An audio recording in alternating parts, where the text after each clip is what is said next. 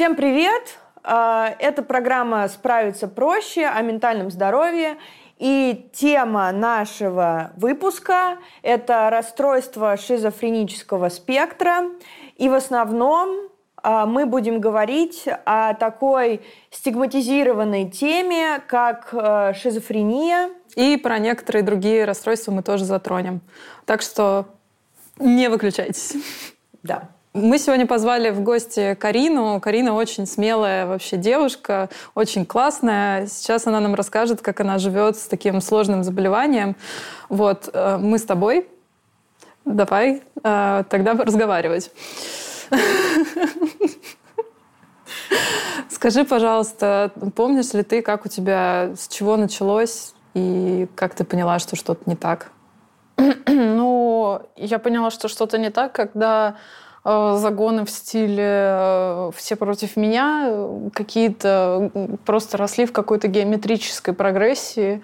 Я не могла спокойно знакомиться, заводить какие-то дружеские или еще какие-то, какие могут быть отношения с людьми, потому что в какой-то момент я начинала думать, что человек настроен против меня, ему что-то от меня надо. Он может быть связан с людьми, которые меня недолюбливают. То есть вот весь этот клубок, он как-то заставлял меня, соответственно, резко отдаляться. Вот. И это происходило вообще абсолютно во всех сферах жизни. Это происходило и в школе, и дальше в институте, и на последующих работах. Мне, например, было очень сложно работать. Я больше, наверное, года, полутора лет нигде особо не задерживалась. Потому что в какой-то момент мне начинало казаться, что все против меня.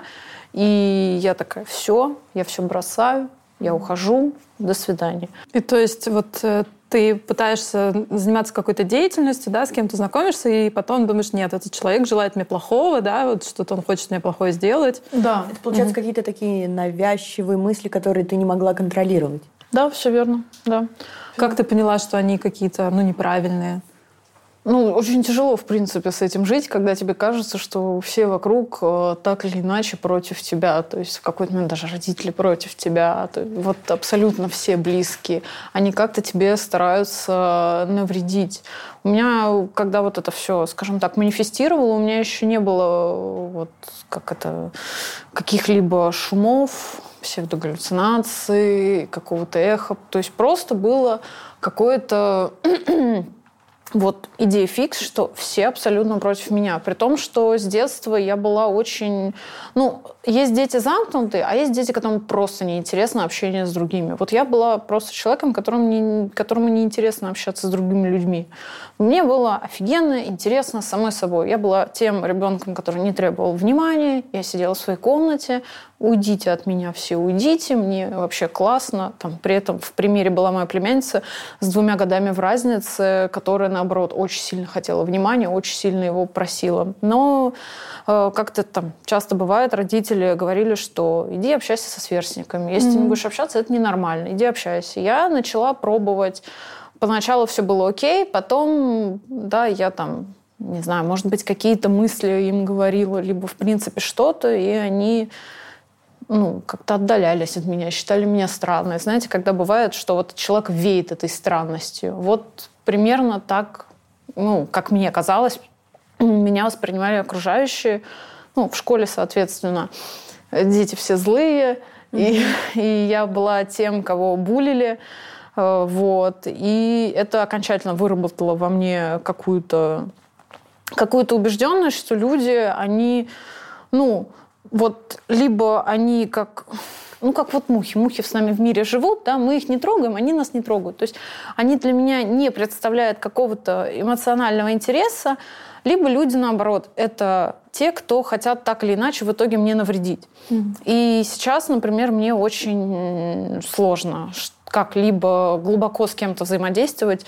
Вот у меня есть пара друзей, с кем я уже больше 10 лет дружу, но поверьте, какие мои приступы, обвинения просто, вот на чем свет стоит их я чехвостила, они это выдержали, я очень, ну, скажем так, ценю эту дружбу. Вот угу. как, как, как-то так. Угу. А дальше что было? Получается, один, один, один из фактов это навязчивые мысли о том, что... Ну, бред. Ну, ну да, вот этот бред. А дальше чего? Ну, у меня было, скажем так, в жизни несколько очень тяжелых триггеров. Последние из которых это были довольно-таки такие эмоциональные качели были, отношения абьюзивные. Ну, они меня, скажем так, и добили. Вот. Как мне казалось, у меня тогда депрессия, э, мне было очень плохо, когда меня в итоге бросили. И я начала говорить своим друзьям, ну, какие-то вот истории рассказывать, которых в принципе нету, их не может быть. Вот. И у меня то было плохое настроение, то оно было супер классное. Мне казалось, что я там сейчас мы, я его верну, все будет круто, то нет, все очень плохо.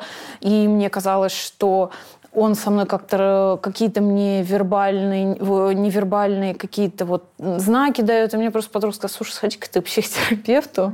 Все, говорит, походу доигралась Карина. Вот.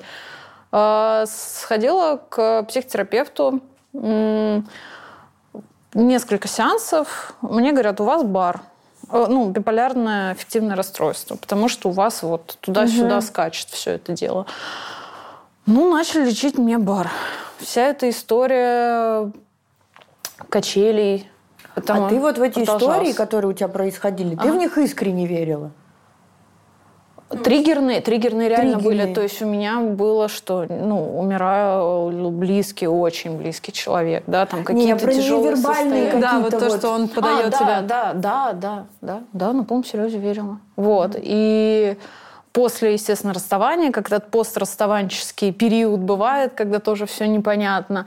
Вот, и я продолжала ходить к психотерапевту, но вот мне поставили бар, лучше не становилось. И все это эмоциональная качельность, скажем так, она продолжалась. Потом в какой-то момент я начала какие-то вот... Как, как, как, как-то что-то... Не сначала какие-то вот как... Вот есть, например, если возможно, где-то вставить это дрон, вот, вот жанр музыки, вот такой mm-hmm. наседающий. Я такая думаю, блин, что-то сверлят, что ли, или что-то где-то ремонт. Но я на улице нахожусь. Как бы, what the fuck. Вот. А потом начались как такие, как импульсы, которые начали меня как будто бы оценивать. Какой-то как будто бы вот как, как эхо. То есть вот, ну, как в ушах пульсирует, мне очень сложно это именно в тот... Сейчас-то я могу это спокойно да, объяснить, что да, это начались там, как мне изначально врач сказала, галлюцинаторно-параноидный синдром, галлюцинации, тогда я этого не понимала, что что-то в моей голове меня оценивает. А потом стало еще хуже. Что-то в моей голове очень рационально по полочкам начинает мне рассказывать, по каким причинам я должна уйти из этого мира. Mm-hmm. Вот. То есть это были конкретные какие-то голоса или а вот как бы какой-то вот для тебя понятный звук, который тебе это вот как-то описывает? Или это прям голоса были? Ну, ну вот как вот, ну, это как вот через приемник вот слушаешь, угу. вот, что-то вот как, как будто с тобой кто-то связаться пытается. Ну, я почему-то слышала там голос дедушки своего.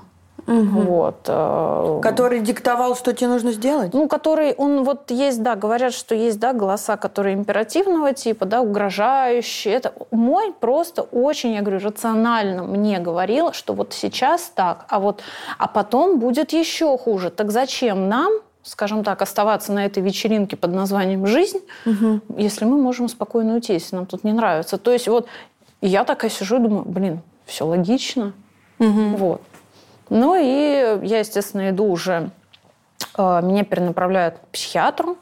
Вот. Врач тогда сказал мне, что как только я рожу, все мои проблемы закончатся.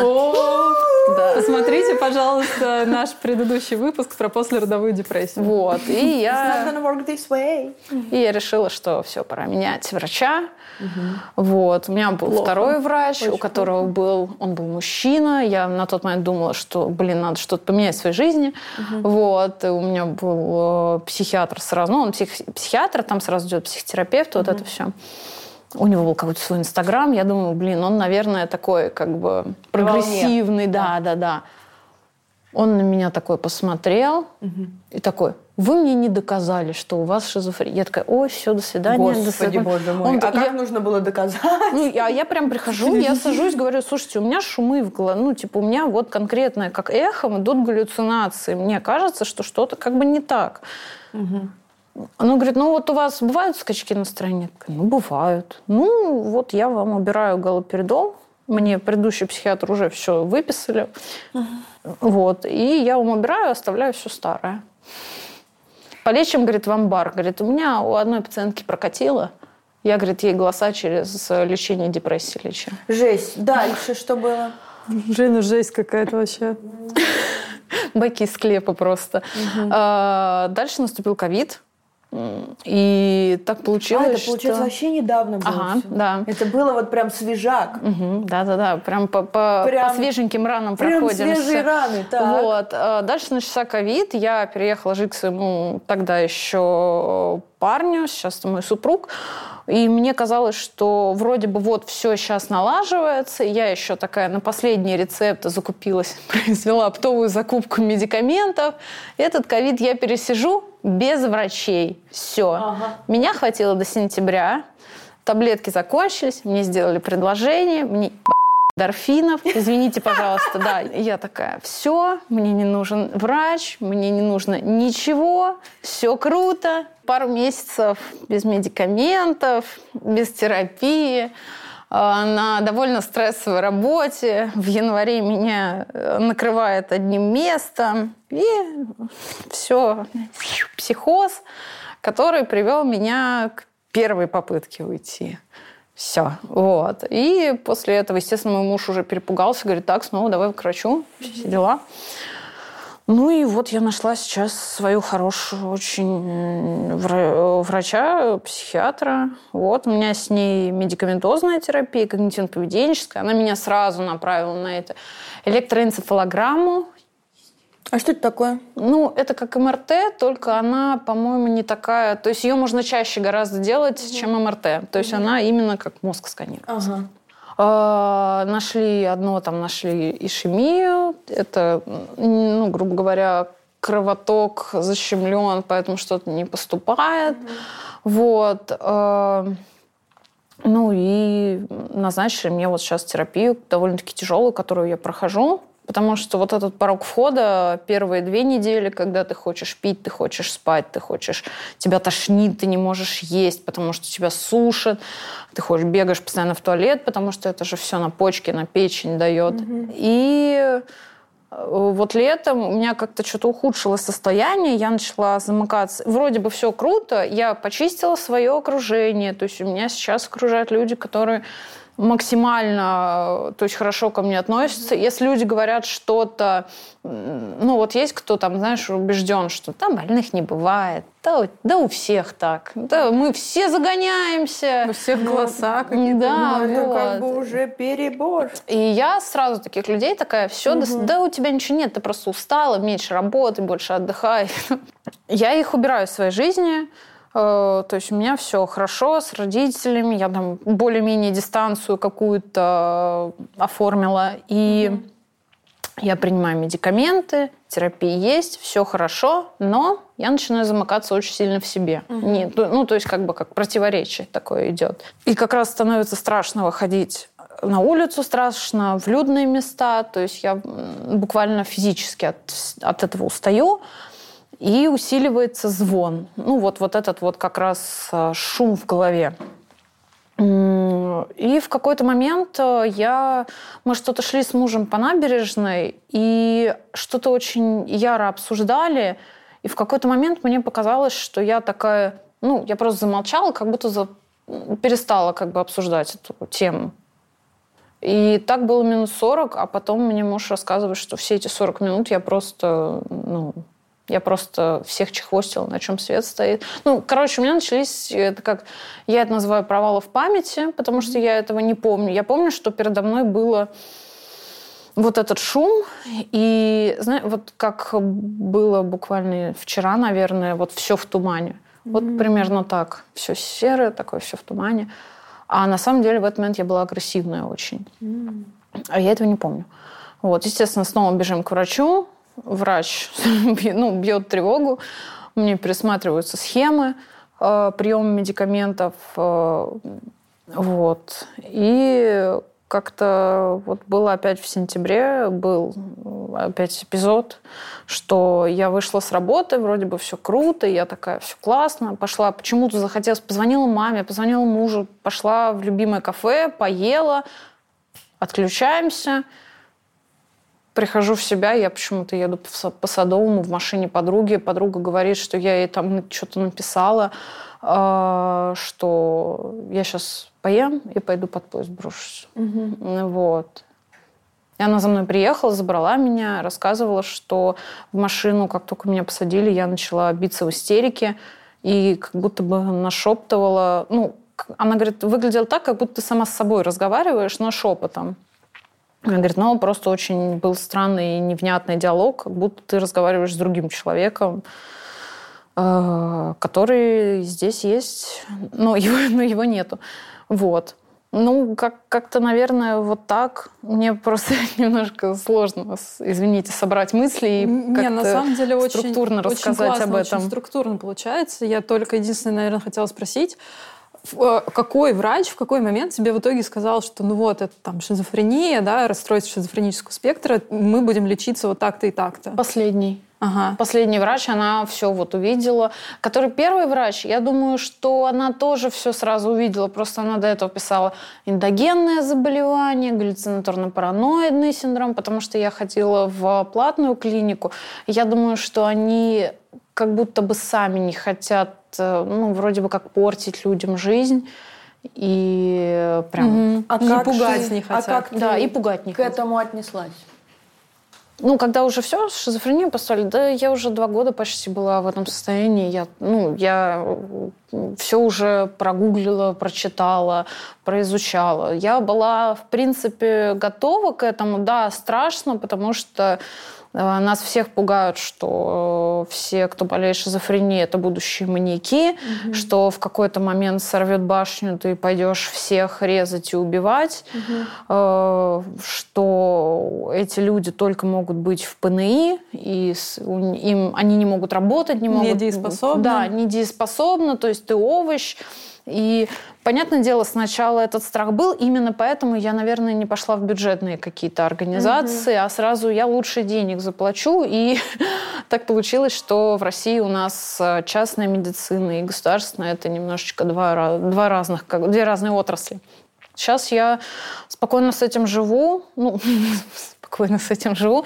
Ну как, я просто это окончательно приняла в себе, и я очень надеюсь э, на такую вещь, как медикаментозные каникулы, потому что я где-то прочитала, что бывает такое, что люди с шизофренией вылечиваются даже до медикаментозных каникул, что даже таблетки не, не обязательно принимать. Угу. Не просто какая-то ремиссия, как мне, например, э, в начале да, говорила мой врач, что ну вот сейчас купирующая терапия, а потом будет поддерживающая угу, терапия. Да. То есть сейчас главное все такие жесткие угу симптомы убрать, а потом мы будем поддерживать. Ну вот я планирую в, следующую, в следующий сеанс как раз спросить, вообще возможно ли когда-нибудь устроить эти каникулы будет.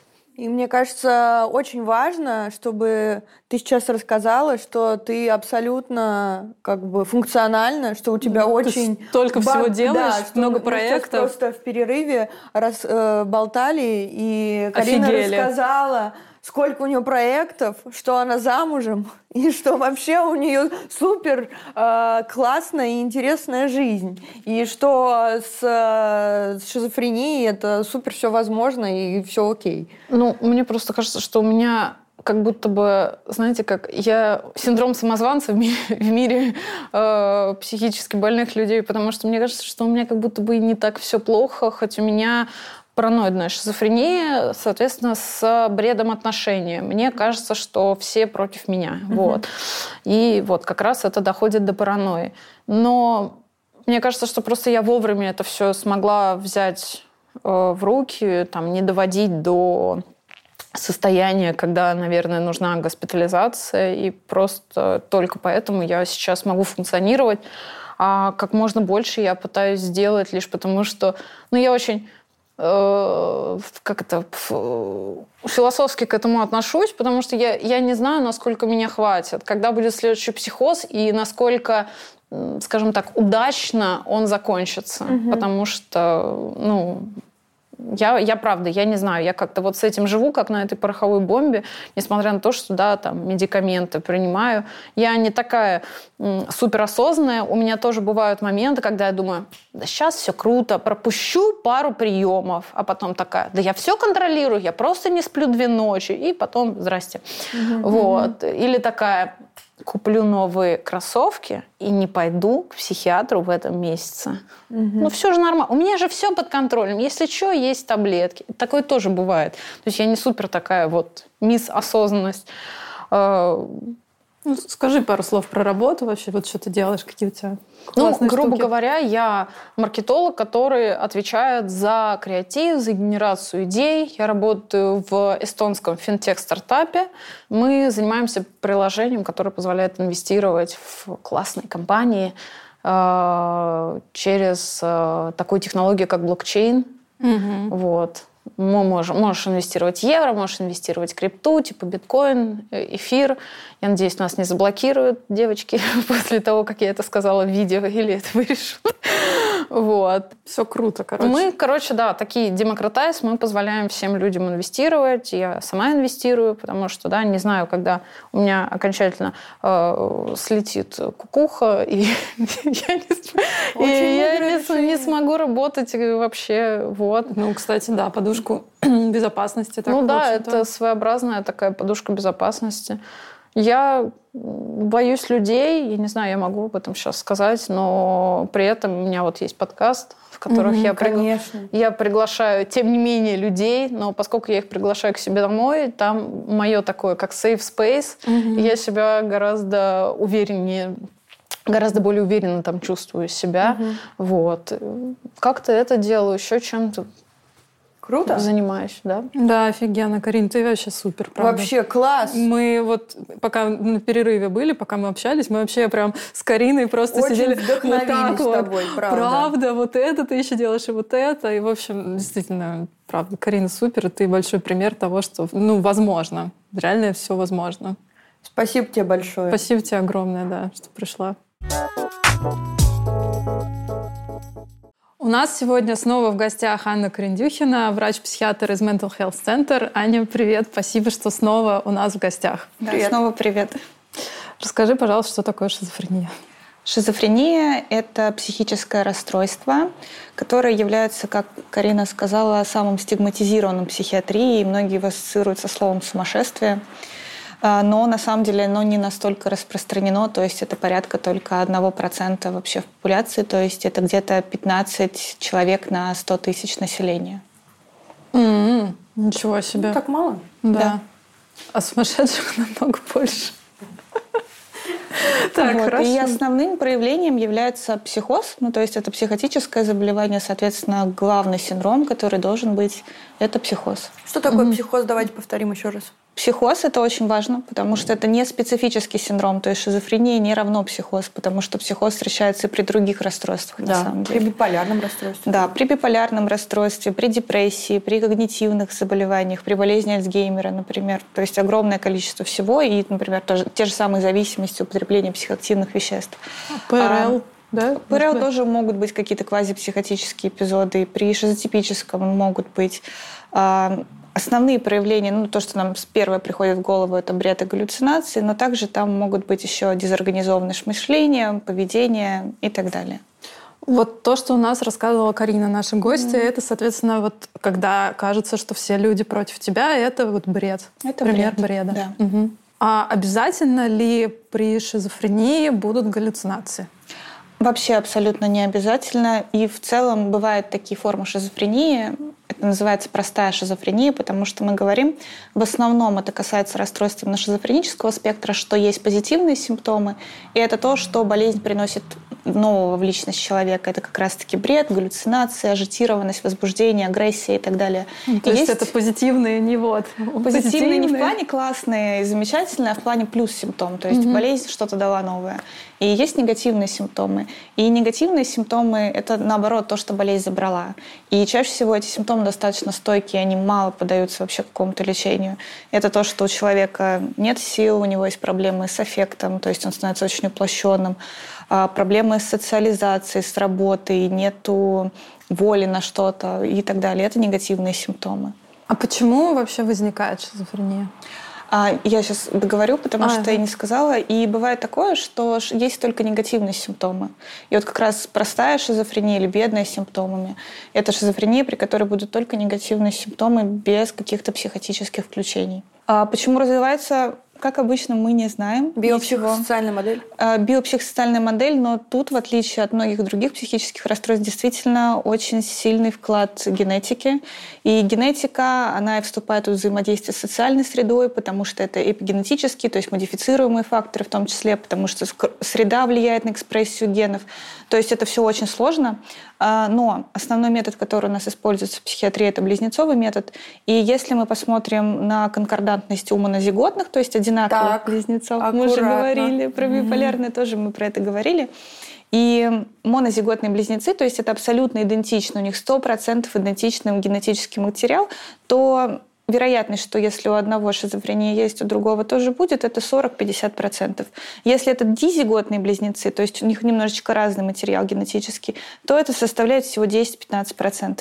А с одной стороны, с другой стороны, не надо забывать про то, что в любом случае не то, чтобы гены означают, что это заболевание разовьется. Это про то, что есть вероятность того, что это может случиться, но нет никаких 100% гарантий. Ну вот если, допустим, а, случилось вот а, какие-то стрессовые факторы, а, рождение ребенка, иммиграция, не знаю, муж бросил, вот куча... Смерть близкого. Смерть близкого, ну, да. угодно. Очень, много, очень всего много произошло, всего плохого, но нету в генах шизофрении. Шизофрения может случиться или нет? Ну, тогда это маловероятно, конечно.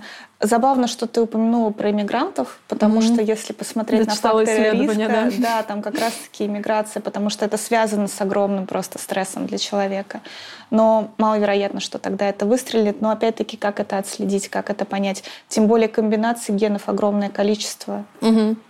Ну, то есть не очевидно, да, там, если у твоих ближайших родственников, да, там, мамы, папы, бабушки, если у них не было, не значит, что не было когда-то там, когда ты не можешь отследить уже. Вообще не факт. Более того, если мы даже посмотрим анамнестически людей с шизофренией, то мы увидим, что это первое поколение. Ну, то есть это какие-то спонтанные mm-hmm. мутации, которые происходят. То есть почему я говорила про влияние среды? Это спонтанные мутации генов. Ничего себе. Хорошо, а какие виды шизофрении? Да, бывают? шизофренический спектр. Вот угу. мы, наша передача про расстройство шизофренического спектра. Что там в спектре? Да. А, ну, то есть, во-первых, что такое спектр? Это значит, что там есть в структуре очень много разных по своей сущности заболеваний, которые могут отличаться по степени тяжести и по исходу, соответственно. И в основном туда относятся это шизофреноформные Э, расстройство, это, собственно, шизофрения, это шизотипическое расстройство и шизоидное расстройство личности. А, и шизоэффективное расстройство, да, я забыла. Так, и давай тогда по порядку про каждое. Что давай. шизотипическое? Это, как, угу. это что значит? А с шизотипическим, в принципе, шизоэффективными расстройствами очень интересно. Я их объединила, потому что по ним обоим очень мало данных. Угу. Очень мало исследований, которым можно было что-то сказать. А, Все-таки шизотипическое расстройство личности относится больше в сторону шизофрении, нежели расстройств личности из-за того, что обнаруживаются специфические патоморфологические изменения в головном мозге, как при шизофрении. То есть там есть изменения в левой височной коре, в префронтальной коре и так далее. Ну, то есть это более структурные, тем не менее, изменения. Но это состояние, которое достаточно стабильно на протяжении всей жизни человека. То есть если при шизофрении мы говорим про то, что, скорее всего, дефицитарная какая-то негативная симптоматика, она будет нарастать со временем, шизотипическое расстройство — это что-то ну, более-менее стабильная. Угу. Да, то есть это должны быть определенные особенности мышления у человека, да, это, как говорила наша героиня, определенные странности, да, какое-то магическое мышление, вера в экстрасенсов, в силу мысли, в телепатов. Могут быть какие-то сенсорные сенсации, ну, то есть непонятные странные ощущения, ощущение присутствия в комнате другого человека. Ну, то есть это будет очень странный человек, у которого на фоне стресса могут быть психотические переживания. Угу. Это же вот эпатаж, да, вот какое-то что-то... Вот... Что-то такое странное, экстравагантное. Но мне не очень нравится, в принципе, то, что это есть в диагностических критериях, потому что... Типа гадалки а, ну, во-первых, для нас это культуральная норма, да, да. начнем с этого. А с другой стороны, для каждого из нас слово странный будет Очень, абсолютно разные да. вещи обозначать. И кто тогда судья, кто будет решать, что это странно? На самом деле, мне кажется, тут, наверное, важно понимать, что было, например, раньше, да, а что сейчас. Если для человека в целом-то это типично было всю жизнь, ну, кто его осудит условно? Угу. И так далее. И экстравагантность, ну, на что в этом такого, да, по сути? Тогда такой момент. Мы вот искали, на самом деле. Честно, мы искали героя а, с шизотипическим... Шизотипичным или шизотипическим? Шизотипическим. Шизотипическим расстройством личности. И в итоге нам писали, звонили люди, у которых вот на самом деле ПРЛ, угу. например. Ну да, и там. мне ставили шизотипическое Да, и у нас еще была героиня на бар, ей ставили шизотипическое. Почему всем ставят шизотипическое, причем неправильно? Угу. А, потому что это немножечко история про наше советское прошлое, становление вообще российской психиатрии. А, у нас этот диагноз а, использовался действительно как диагноз против диссидентов. Потому что, правда, было намного проще политического диссидента положить в психиатрическую больницу, чем инициировать какое-то разбирательство уголовное, это суд. Ну, то есть это бы все очень затянулось. И куда проще было бы упаковать это все под соусом шизотипическое расстройство. И это та же самая концепция. У нас это называлось вялотекущая шизофрения. Угу. И одним тоже из основных таких проявлений шизотипического расстройства личности, да, если ты обратишь внимание, то в нашем МКБ это шизотипическое расстройство, да, в DSM-5 это шизотипическое расстройство личности, то есть в кластере расстройств личности. Так вот, про что я говорила. -то. Про почему Все слишком путают. часто, ну, да, слишком часто. А, ну вот, и получается, что просто что-то странное, что-то необычное, что отличалось, ну, легко и просто это все записать просто в шизотипическое расстройство. Ну, то есть я не понимаю, что это.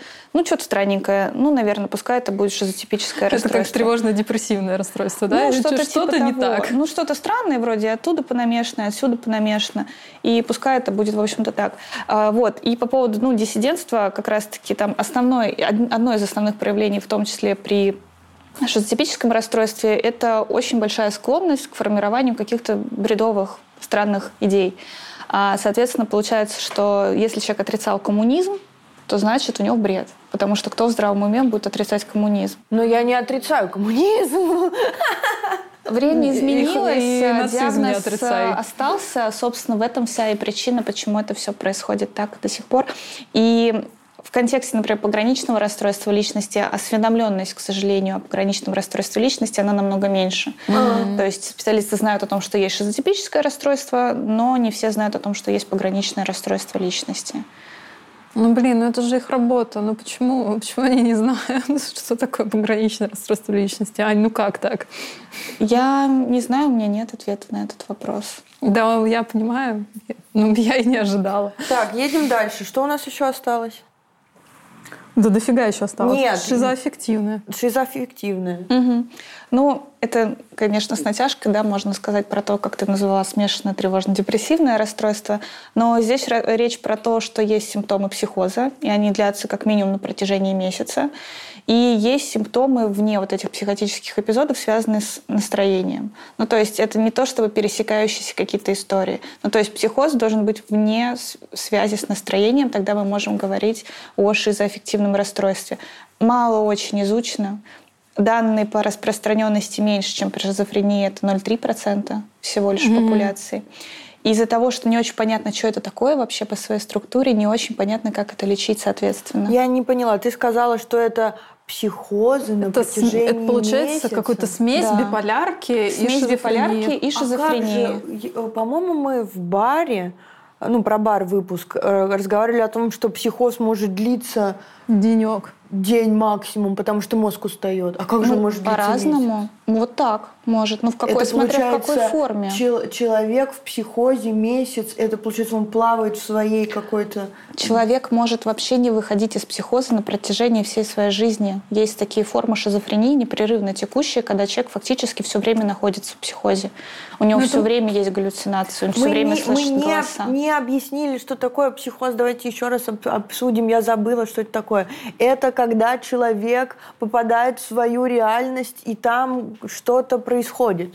Ну, не обязательно он находится прям в своей реальности. Ну, то есть у него есть какие-то бредовые идеи, у него есть галлюцинации какие-то. Он может себя странно слуховые, и вести. визуальные. Какие хочешь. Не обязательно это все вместе. Чаще всего при шизофрении, например, 80% это все-таки слуховые галлюцинации. Но это не значит, что человек неадекватный, что человек по улице бегает с ножом за кем-то и так далее и тому подобное. Это та же самая история, про которую уже упоминали, что все люди с шизофренией, они являются потенциально опасными для других людей. Это стереотип неправда. такой. Это абсолютная неправда, потому что в основном люди, страдающие психическими расстройствами, сами становятся жертвами преступлений, нежели наоборот. И если мы посмотрим на тех людей, которые проходят психи... э, судебно-психиатрическую экспертизу, то в основном это либо здоровые люди, либо это люди с расстройством личности. То есть нет никакой абсолютно корреляции, например, с той же самой шизофренией вообще. И, соответственно, человек может слышать голоса, у него могут быть какие-то идеи, но ты можешь про это даже не знать. Ну, то есть, если у него есть критика к своему состоянию, то есть он понимает, что ну, что-то странное, да, то ты, в общем-то, и не догадаешься. То есть не каждый психоз требует госпитализации, например, в психиатрический стационар. А вот те люди, которые э, обмазывают стены говном, Ты хочешь про это поговорить? но это, это тоже же такой стереотип про людей с шизофренией. Что люди с шизофренией обмазывают стены говном? Ну да. Ну, не, ну, гипотетически, наверное, это возможно. Но Ну, мы, если что, это вырежем. Но мне правда интересно. Я копила эти э, вопросы всю жизнь. Раз копила, вываливай. Ну смотри, ну это и что? Ну, психоз или что? Это в какой ну, стадии надо они спросить, находятся? зачем он это делает. Так, ну, может, ну, это- Ну да, кстати, ну реально надо спросить. Может, как, из зависимости от объяснения, может там, быть, это наверное, и- какая-то какая-то история. Ну смотри, своя. бабушка с деменцией, например, тоже Тоже, может. вот! Это, возможно, подмена вообще заболеваний. Ну да. Может, это бабушка в деменции. Или человек хочет кому-то отомстить, решил измазать стены. Может, он вообще здоров.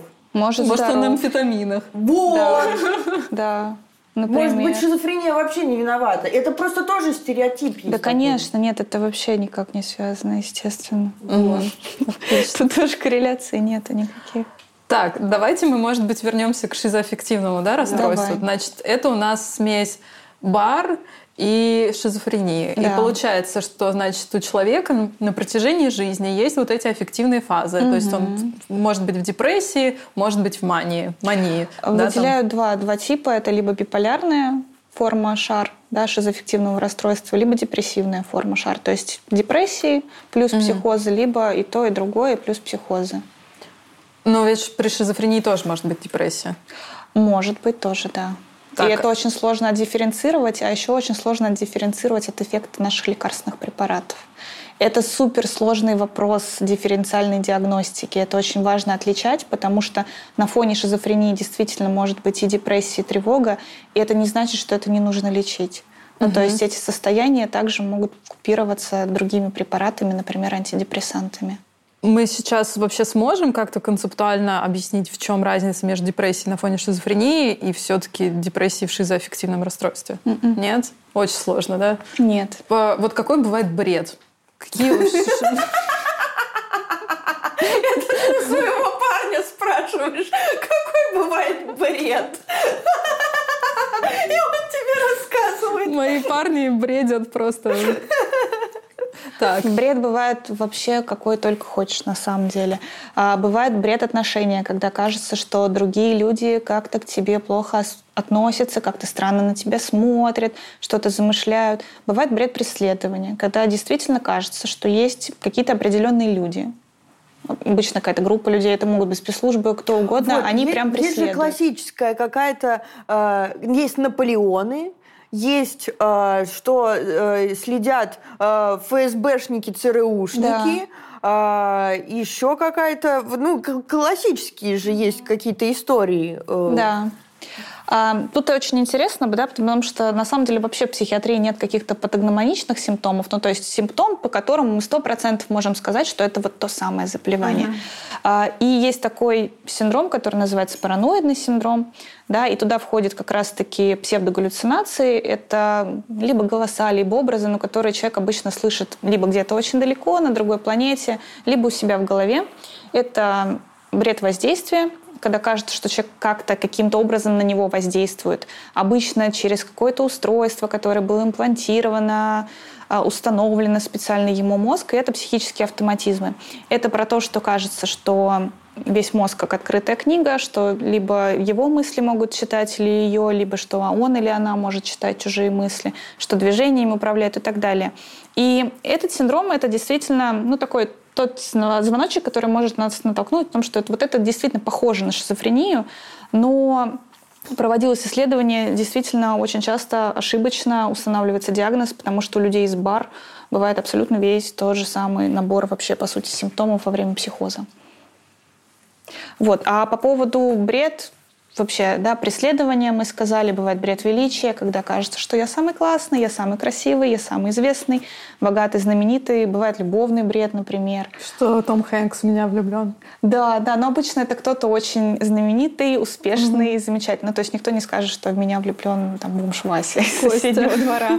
Да, это будет кто-то очень известный, знаменитый. Очень много форм бреда. Бывают э, мне очень ну, интересно, да, так скажем, что есть такая форма, это такой нигилистический, ипохондрический бред, это когда человек может говорить о том, что э, все его внутренние органы заживо гниют, что он умер. Да, да, да. Это синдром Катара называется. Да, да, да. Синдром Катары? Катара. Катар. Mm-hmm. Вот. А потом есть бред чужих родителей. Это что такое? Это когда, ну, кажется, что это не твои родители, что их подменили, что это другие люди что это на самом деле какие-то преследователи, которые постоянно меняют свою внешность. Но вот это, мне кажется, такая, это ужасная ситуация. Она психологически очень сложная mm-hmm. для самого человека mm-hmm. и для родителей его тем более, когда такое происходит. Есть манихейский бред, тоже интересная штука. Это когда кажется, что человек находится между двумя противоборствующими силами, ну то есть силы добра и зла, там ангелы и демоны, и он вот в центре прямо а этого есть конфликта. Же, наверное, вот этот какой-то божественный бред, там про ад. религиозный, религиозный, религиозный да. бред, да. Поэтому форм вообще очень-очень много выделяют. Так, а галлюцинации какие бывают? А, если так концептуально, то у нас есть истинные галлюцинации, псевдогаллюцинации. И истинные галлюцинации — это в пределах нашего чувственного разума. Ну, то есть, условно, если бы я сказала, что вот здесь стоит стул, и тут сидит еще один человек какой-то, то это была бы истинная галлюцинация. Угу. Обычно истинные галлюцинации обладают абсолютно всеми теми же качествами, которые обладает реальный объект. И есть псевдогаллюцинации. А, и у них есть ощущение сделанности, во-первых. Ну, то есть кажется, что это что-то специально для меня — то есть специально для человека это было сделано. И это могут быть тоже образы, но обычно там, я бы знала, что ты не видишь образ, что, потому что этот образ только у меня в голове, или мне с планеты Нибиру его отправляют специально и так далее. Вот. А, и, ну, то есть он находится где-то за пределами нашего чувственного познания, нашего чувственного разума. Угу. То есть вот. это, может быть, я придумала сама какое-то какое-то какое-то животное, да, там инопланетное условно. И я вот его вижу я понимаю, что ты его не видишь. Ну да, например, так, да. Они могут быть тоже разные. Это могут быть слуховые, да, как самая частая такая форма. Вот, кстати, да, э, хочется вот это прояснить, потому что вот есть же фильм, который всегда все вспоминают, «Игры разума», угу, что да. ему там на протяжении всей жизни якобы мерещился его сосед, да, там по угу, комнате, его да, племянница. Да. Вот. А на деле же, на самом деле, у Нэша были аудиогаллюцинации, правильно? Угу. Вот слуховые имеются Ну там, если мы про фильм говорим, или мы говорим ну, скорее про его реальную историю? Я скорее говорю про то, что вот э, концепция, да, в головах, что тебе все время что-то мерещится, да, что это какие-то люди, да, именно зрительные. Но, насколько я понимаю, зрительные галлюцинации как раз-таки очень редкие. И чаще они да, слуховые. чаще слуховые галлюцинации, но бывают и визуальные вполне себе Так это, конечно, выматывающе и, все. Да, и обонятельные, вкусовые, обонятельные. и так осязательные. Да, осязательные. да, какие хочешь. Тебе кто-нибудь бегает. Да. Вот так, это, конечно, все очень Ну, а какие самые частые все-таки слуховые? Слуховые, 80% это слуховые. Но вот опять, да, очень тоже 80% слуховые. Недавно в институте Хопкинса, ну так, относительно недавно, а, было проведено исследование по поводу того, что шизофрения действительно суперстигматизирована, и диагноз выставляется иногда неправильно. Mm-hmm. Ну, то есть чрезмерная диагностика идет шизофрении. И они посмотрели... Да. Типа ее ставят намного больше, чем она есть? Так да. у нас в России также. Да, да. да. да. И как раз-таки самый частый симптом, из-за которого был выставлен неправильно диагноз шизофрения, это слуховые галлюцинации. Угу. А потому что они присутствуют э, не только у шизофрении? Потому что, опять-таки, психоз не специфичный синдром. Потому что, когда мы э, слышим да, о том, что человек в психозе, мы сразу думаем, наверное, шизофрения. Угу. Но на самом деле это абсолютно не так. Или то же самое, знаешь, история про то, что э, собираешь анамнез, и кто-то говорит, у меня у бабушки вот была шизофрения, она там 80 лет начала что-то видеть. Угу. А и может, да, это деменция? И даже лежала в психиатрической больнице. Ну, конечно, это была деменция. Ну, конечно, угу. если я на 70 лет уже.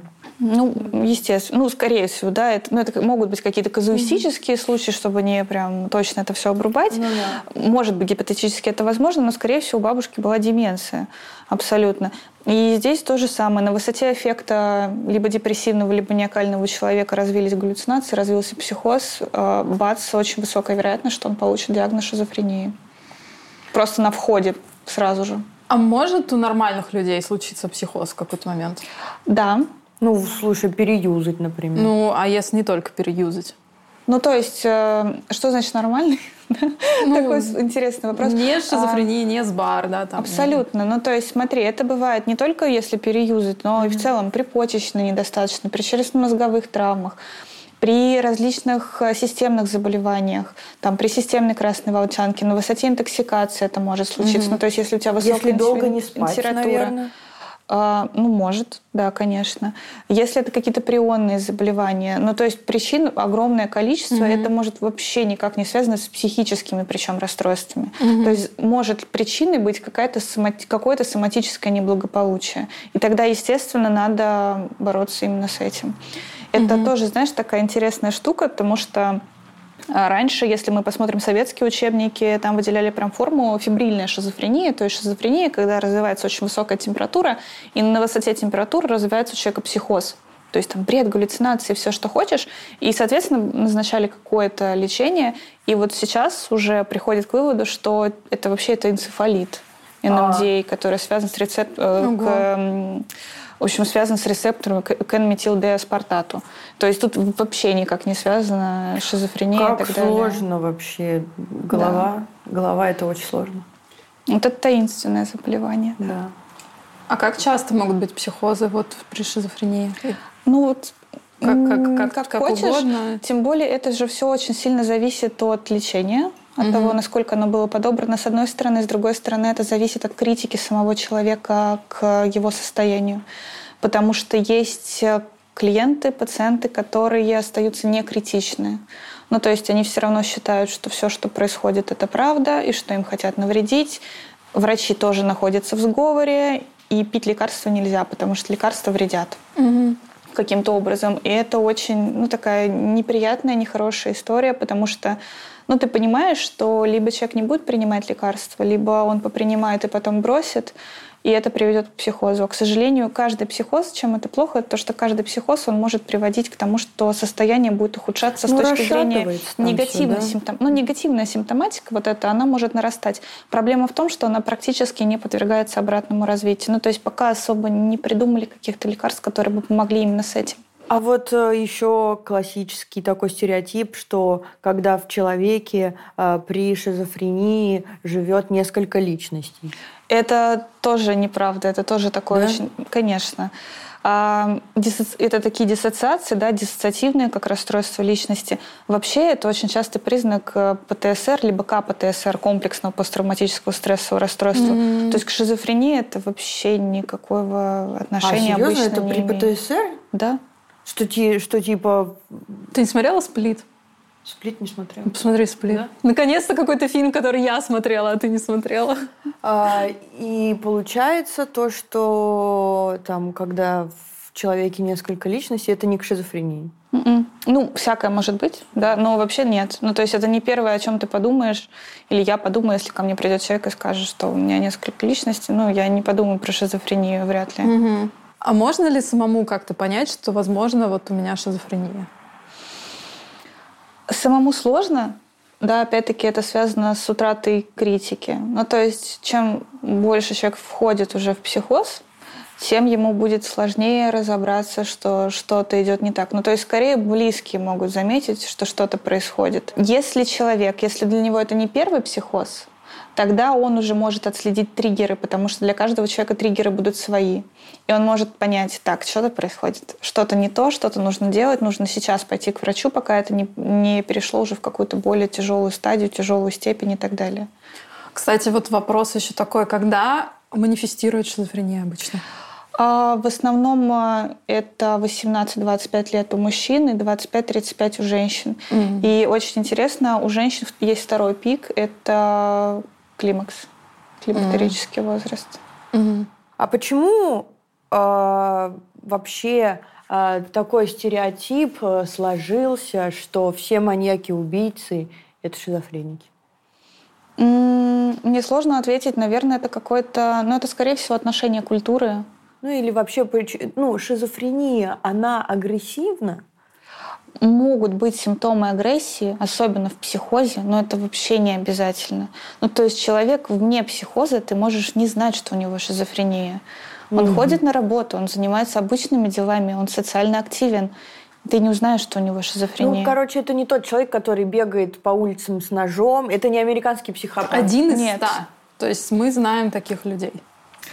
Вполне себе. И мы просто не знаем, что у него. И плюс человек может, например, э, ну, не знать, что у него что-то есть. Mm-hmm. Ну, просто из спектра даже, mm-hmm. да, не говорю именно про шизофрению, скорее всего, это будет заметно. А потом, а, ну, даже просто если вспоминать вот этот недавний случай, когда девушка, няня оторвала mm-hmm. да, да, да отрезала. Вот. Ну, то есть это же очень сильно педалируется всегда, и это очень демонизируется, угу. то, что вот, человек шизофрении и так далее и тому подобное. Ну, то есть почему не говорят про другие какие-то случаи? Это то же самое, как демонизация, например, антидепрессантов, да. что э, связано со скулшутингом. Да, mm То, что все э, участники, которые были в скулшутинге, э, именно ну, нападавшие, они принимали антидепрессанты. Почему никто не смотрел статистику, скольким выжившим потом пришлось принимать антидепрессанты? Угу. Почему никто не посмотрел статистику, что в основном принимают антидепрессанты женщины пожилые люди? Угу. Почему мы не видим среди шутеров женщин и пожилых людей? Ну, а может психоз вот как-то начаться, вот просто человек хорошо живет, да, там в ремиссии и так далее, и просто вот по щелчку, там через пять угу. минут у него начался психоз? Он вряд ли вот по щелчку, особенно если мы говорим про шизофрению, потому что это как то, о чем говорила наша героиня, про то, что ты перестаешь спать, Mm-hmm. У тебя начинает тревожность какая-то накапливаться. Да, да mm-hmm. тебе не хочется ни с кем общаться. Потом у тебя может агрессия нарастать. Ну, то есть обычно это все-таки где-то от нескольких дней до недели может занимать процесс. Но если это связано с другим каким-то состоянием, то есть это, это вызвано соматическими какими-то причинами или инфекциями, то вот как раз это возможно по щелчку, но это то, что нас натолкнет на том, что это не психическое расстройство, что причина, скорее всего, в другом, и причину надо искать другом месте. А какая психосоматика там может быть в шизофрении или какие-нибудь, по каким-нибудь физическим симптомам, может быть, можно понять, что есть шизофрения? Ну, это только если, может быть, какие-то галлюцинации, которые связаны с соматическим состоянием, либо бредовые какие-то идеи, которые связаны с соматическим состоянием. Ну, например, человек может сказать, что у меня по венам а, ползают черви или что-то такое. Но это не в привычном, конечно, смысле слова психосоматика, да, или расстройство соматическими симптомами. Mm-hmm. Это все-таки немножечко другая история, потому что здесь ощущения они будут очень странными, вычурными как раз-таки, mm-hmm. непонятными, да, то есть если обычно соматические жалобы мы можем понять, потому что мы что-то подобное сами испытывали. Ну, то есть мы испытывали боль, мы чувствовали ползание мурашек каких-то по телу и так далее. А здесь, ну, что-то супер странное совершенно странное, которое невозможно было бы объяснить. Если мы зайдем с другой стороны, да, в плане не то, что какие-то жалобы именно связаны с соматикой, которых там, которые, может быть, не имеют под собой такого субстрата, но у людей с шизофренией действительно есть большие риски, связанные с сердечно-сосудистыми заболеваниями и с эндокринными осложнениями. Это связано, собственно, как с образом жизни, да, это пассивный образ жизни, это курение, но и, к сожалению, с назначаемыми нашими препаратами в том числе. А может, э, а может э, шизофрения уйти в ремиссию? А, тут сложный вопрос, опять-таки, потому что в ремиссию, безусловно, может, но я просто встречала данные о том, что пишут, что около 20% может уйти как бы в выздоровление условно. Ну, то есть это про то, что не будет абсолютно вообще никаких симптомов, но нет критериев выздоровления. То есть mm-hmm. не очень понятно, как это тогда вообще оценивать. Но то, что есть люди, которые не принимают лекарства, mm-hmm. это правда. Да, и опять-таки нет каких-то... То же самое, что касается биполярного расстройства. Нет четких критериев, на основании которых мы можем сказать, что человеку требуется пожизненный прием. Только если это какие-то не непрерывные формы, и мы уже много раз пытались снимать препараты, и это снова наступает э, обострение состояния, и новые психотические какие-то эпизоды. А какие препараты? Нейролептики. Препараты выбора – это нейролептики в основном. Ну, то есть Опять, да, если мы не знаем, что именно конкретно происходит, есть гипотеза, основная гипотеза дофаминовая. И смысл в том, что есть разные дофаминовые пути, есть мезолимбический путь, мезокортикальный, и переизбыток дофамина в мезолимбическом пути вызывает в основном положительные симптомы шизофрении, а недостаток мезокортикального вызывает негативные симптомы шизофрении. А, в основном там задействованы D2 рецепторы, и нейролептики неизбирательно блокируют вот эти D2 рецепторы, что приводит к снижению дофамина вот в этом мезолимбическом пути. На мезокортикальный путь есть сейчас новые препараты, которые вроде бы как работают, но там все не очень на самом деле понятно. С другой стороны, мы точно можем сказать, что там не только 100% дофамин, потому что есть очень много препаратов, и один из самых старых атипичных препаратов, который есть на данный момент, он является на самом деле э, частичным агонистом, наоборот, дофаминовых рецепторов. Но тем не менее он является работающим, эффективным и так далее. А так теорий тоже там очень много, mm-hmm. тоже НМДА, глутаматные и так далее и тому подобное. Но в основном, безусловно, это нейролептики. Mm-hmm. А нужна терапия? А, с терапией тоже интересно она нужна, потому что в лечении шизофрении всегда требуется комплексный подход. И чем быстрее будет начата психотерапия, тем лучше. Это и семейные интервенции, да, то есть чтобы члены семьи тоже понимали, что происходит с человеком.